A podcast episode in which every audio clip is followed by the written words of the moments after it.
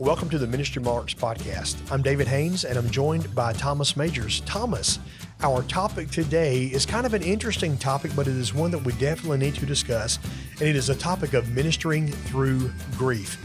Now, we're going to be looking at this through the five stages of grief, and my research showed that Elizabeth Kubler-Ross uh, really came up with this model of five stages of grief in her nineteen sixty-nine book, which is entitled On Death and Dying.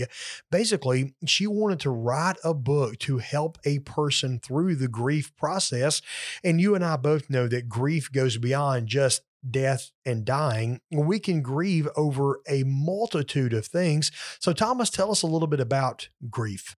So grief, as far as Webster goes, grief is just deep sorrow. And they go on to describe it as especially that caused by someone's death. But, but you know, we really minister to people during times of grief. And not all grief is about someone dying, as you've mentioned. The news that a friend or a family member is moving away, that can cause grief in someone. Even when a pastor or staff member resigns from a church, that church may go through some grief as well. And so what we want to do is we want to just help people move through what we're probably calling the stages of grief. Yeah, that's right. So Thomas, the first stage that we're going to talk about is denial.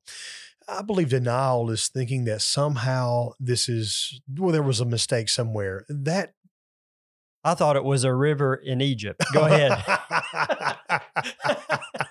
Oh, that is so funny. That's right. Denial is more than a river in Egypt. So denial might be something like, this is this has got to be mistaken. There's no way that this can be accurate. As I was first looking for a biblical passage, I found something good that happened that people did not believe. In Acts chapter twelve, verses twelve through seventeen, you see the you see the story of Peter. He was imprisoned. And Thomas, do you remember what they were doing whenever Peter was in prison? They were praying. They were gathered to pray, and they were praying for Peter's release. Well, guess what? The Lord allowed him to be released from that prison setting, and he goes back and he knocks on the door, and the young girl named Rhoda comes to the door and answers the door, and she goes back. She sees that it's Peter. She hears his voice. She knows it's Peter, and she goes back to mention it to other people, to the adults. Remember what the adults said? Uh, There's, no, no, that's not Peter. It's his, it's his spirit. It's his ghost. There's no way God has heard our prayer and answered our prayer. So sometimes we have difficulty in accepting the fact of whatever the case may be. Especially when it comes to like death. And what I've noticed in my ministry and over my lifetime is that most of the times people have a hard time believing that someone has passed away until they see the body. They see the body. They touch the body, they talk to the person, whatever it may be, and then they come to this idea. Then they can move past. But there are those times where a body has not been able to be produced because of a war or something that has happened. And so those people, sometimes you meet them and they're still holding on. My child may not be dead. He he or she may come back. I mean, they, we've seen plenty of movies with that type of plot in it, and people cannot kind of hold on to that idea, and they're denying what what is probably true. And so a lot of times you'll hear people say, I just can't believe this is happening. I just can't believe uh, the pastor is leaving. I mean, he...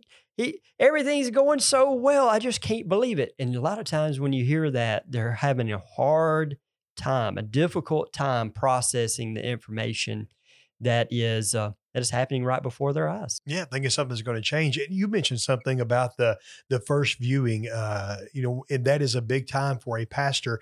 I try to always be there for those that I do the funerals for. I try to always be there at the first viewing. There's nothing I can do, and really there's nothing I can say, but I just want to be there with them. I want to be there for them. After the casket is opened, the body is viewed for the first time. After about a five minute, uh, five minutes of that, I try to then say, hey guys, let's pray together. And then we initially family. We thank the Lord for the life and the ministry of that deceased person.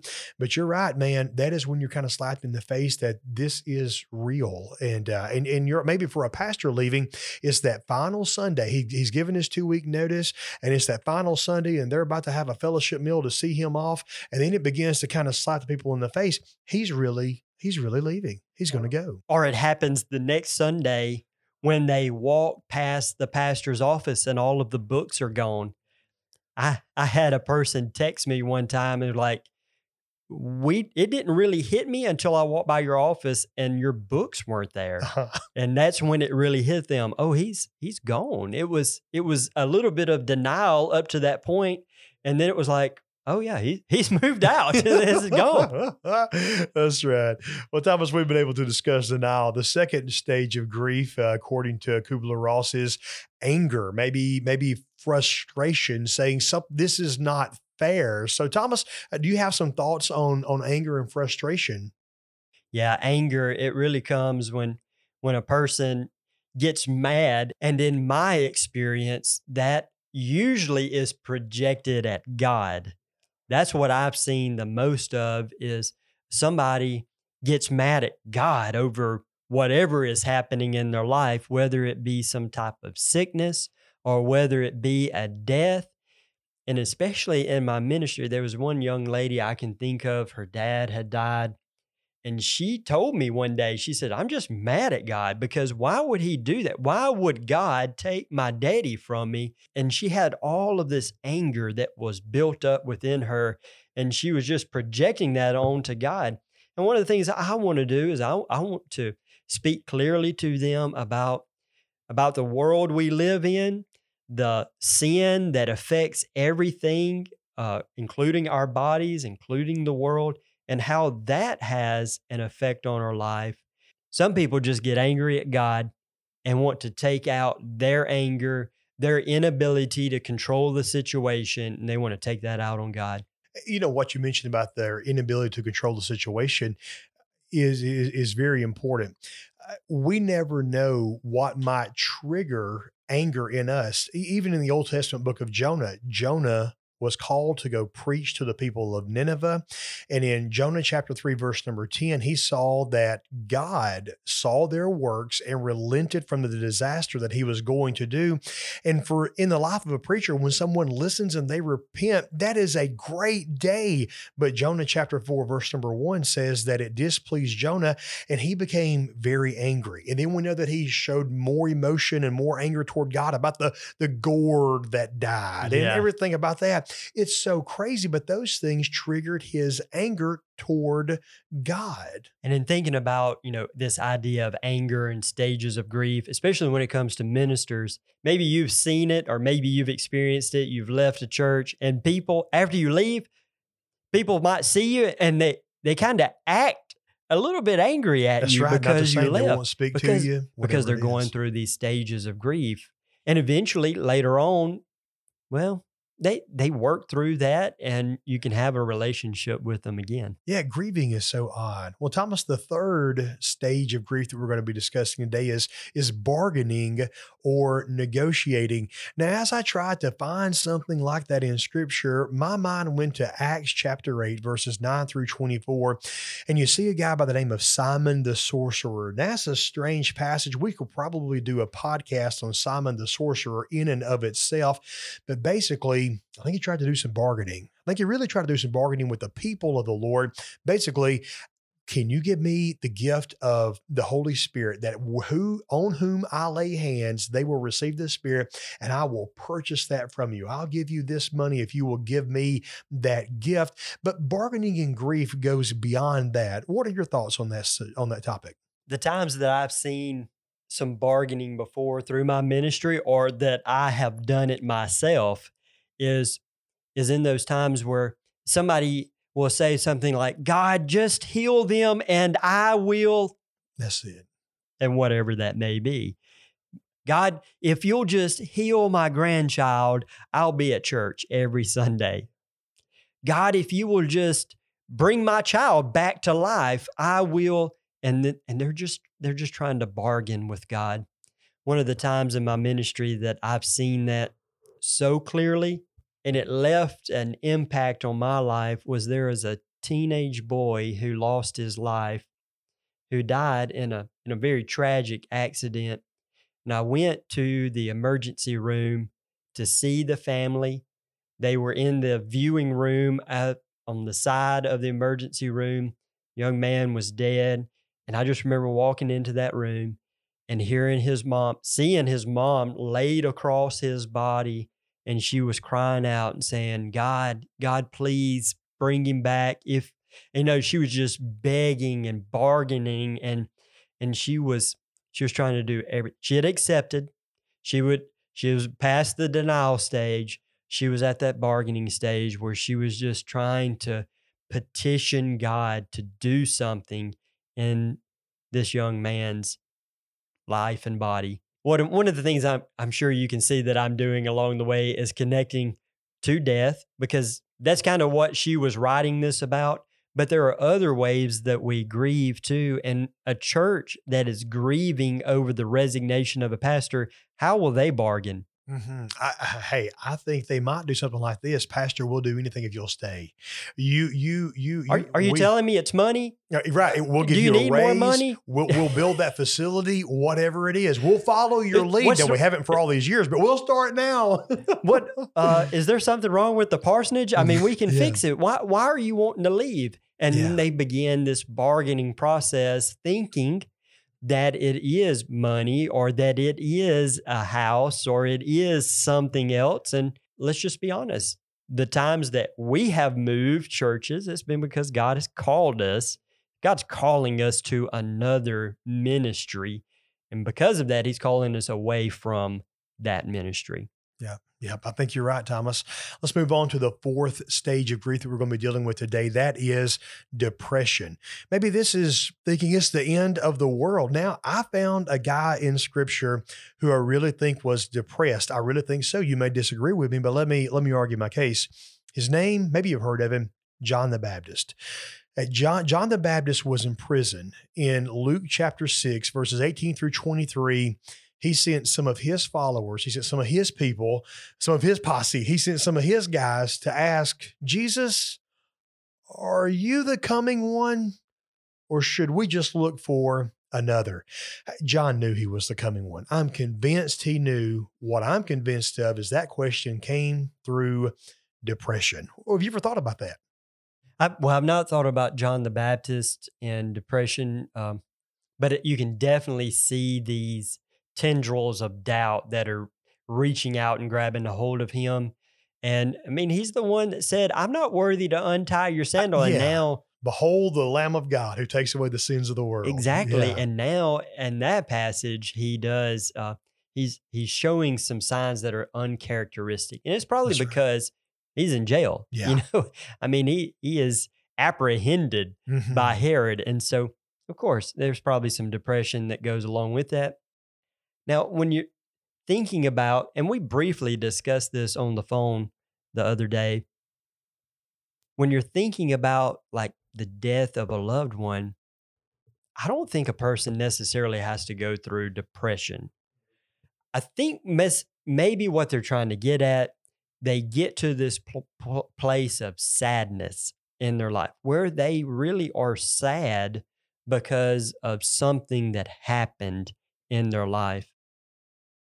And I think that's completely healthy, to be sad that something has happened. That is a God-given emotion.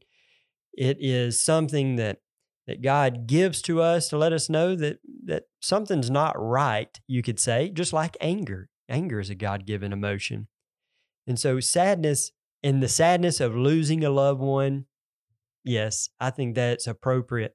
But the idea of depression, and maybe I'm thinking about depression all wrong. Maybe when I think of depression, I think of someone who is not able to cope with something that is happening in their life, whether whether that be external or whether that be internal with chemicals in their brain, whatever is causing the depression, there's the inability to cope. And so they need some type of treatment for that. I don't think everyone who is going through stages of grief may need that type of treatment, but But it's okay to be sad. It's okay to cry. It's okay to to weep and to mourn. Mm-hmm. That's right. That's right. And and I agree with what with what you're saying and what we spoke about previously. Depression, whenever you and I first talked about this, we said, well, well, let's not even mention it. And then we said, well, let's mention it and let's discuss it, how we don't agree with it. And, and I think that is right. A person may go through depression, but a person does not have to go through depression. I believe depression is a real thing, but in the life of a Christian, if we can keep in mind the over, overarching glory of God and that God has a plan, I believe that assists and a person cannot or does not have to go through depression. Maybe the word is sadness, as you've said. So Thomas, let's continue on. Our fifth, our fifth stage of grief is acceptance, maybe saying, hey, you know what, it's, it's going to be okay. I, I, my, I have favorite sermons that I like to preach. Um, you and I are going to be co-preaching a revival pretty soon. And, uh, and I'm already beginning to look at what do I want to preach on that night? I, I like preaching. I enjoy preaching funeral sermons. I, I, I enjoy the development of a message. And I love being able to eulogize someone in a godly way and share a biblical exhortation with the family, with the loved ones. And one of my favorite stories to share at a funeral service is really a story of acceptance. It goes back to Second Samuel chapter twelve, verses fifteen through twenty-three is where you can read it specifically. Basically, David has had the adulterous affair with Bathsheba. Uh, Nathan, wasn't that, wasn't that his name? Nathan, I think some preachers say, boy, he probably had a long finger and every bit of his finger was in David's face and said, you are the man. And we know that that the life of that child uh, was taken because of the overarching sin of David, Bathsheba, everything that went on in that scenario. So the life of that child was taken because of the sin of David and Bathsheba. And during that process, there was a point of sickness and then there was a point of death. During the point of sickness, David was praying and weeping and, and, and asking God to spare the life of that child. And then the child died. His David's servants were even a little bit afraid to go and tell him because of how he might handle it.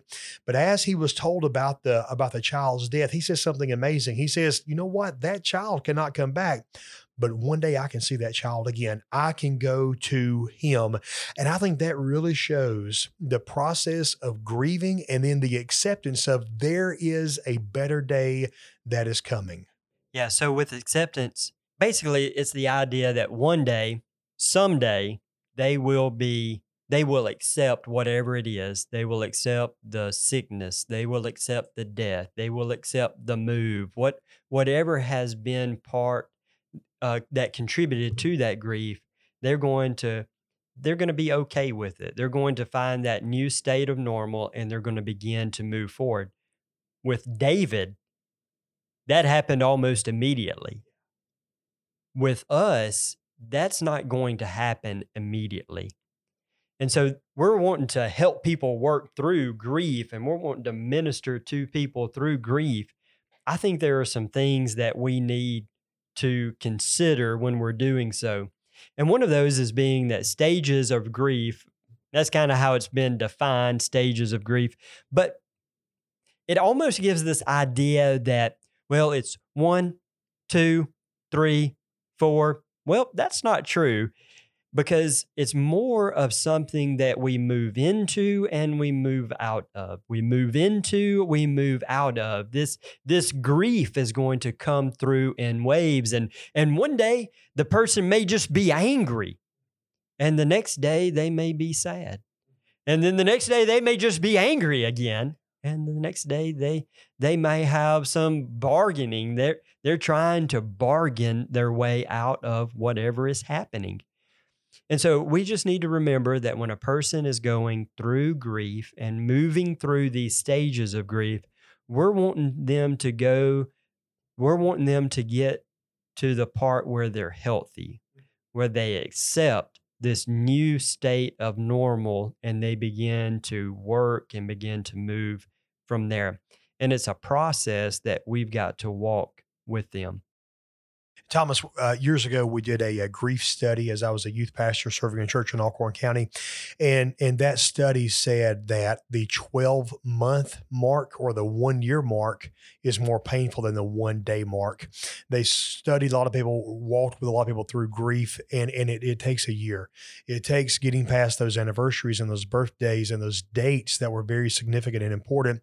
But but then you turn around and you notice, hey, you know what? I'm I'm healing. I'm healing. I am grieving, and I am becoming healthy once again. Yeah. Some other things that we need to consider, you know, is showing empathy. And my wife says that that I really struggle with that, the of uh, showing empathy. But we need to be to show empathy to the people we minister to. Let if they're crying. What does the Bible say? Weep with those who weep. And that's what we need to learn to do. We laugh with those who laugh. We weep with those who weep. And so that's just showing empathy. And so when a person is going through grief, we can we can be sensitive to their needs and then try to help them along as well. Don't be afraid. You know, I, one of the things that people say to me all the time is that they don't know what to say to someone who was going through grief. I, what do I say to that family who is standing beside their loved one? What do I say to that person who was going through a divorce? What do I say to people who are going through these intense times? And I just say, you know, don't be afraid to talk to them. Talk to them. They need someone to talk to them. They need to know that you're praying for them. They need to know that you care enough about them. So this may, mainly don't worry about what to say and what not to say. Just talk to them. Just talk to them. Love on them. That's right, man. Be, be their friend during that time. Exactly. And I would go on to say that we need to be available to those people. And that goes with showing empathy and talking to them. Just being available for conversations, available for them to maybe even project some of their anger onto, maybe being a person or available to them just to, as an ear to uh, to listen to their complaints, to listen to their grief, to listen to their sadness. That's right. And then lastly, I would say that it's very it's very important for them to know it's okay to grieve. Mm-hmm. Yeah, some people think that they're weak if they're grieving. I don't want to show any weaknesses. I've got to be tough, but it is okay to go through this. And and what I've seen sometimes is that people say, "Well, I'm I'm a Christian. I I don't. Yeah. I'm not supposed to grieve." No, we don't grieve like others grieve. That's right. That's Jesus wept when Lazarus died. It is okay for us to grieve. It's okay to. to be sad and to weep at a funeral because your grandmother passed away or another loved one or a friend passed away. It's okay to be upset and to grieve over that friend who is moving across yeah. the country. That's it right. is okay to grieve when you see a family that is being destroyed through divorce and through other things. It's, it's, it's okay. okay. It's okay to grieve. That's right. As ministers, we minister through times of grief, whether it be our own grief or whether it be the grief of our church members. Our goal is to help people move through those stages of grief. I hope this podcast has given you some ideas about ministering to people going through grief and how you can help them through. We thank you for listening to us today and hope you'll join us again for the next time.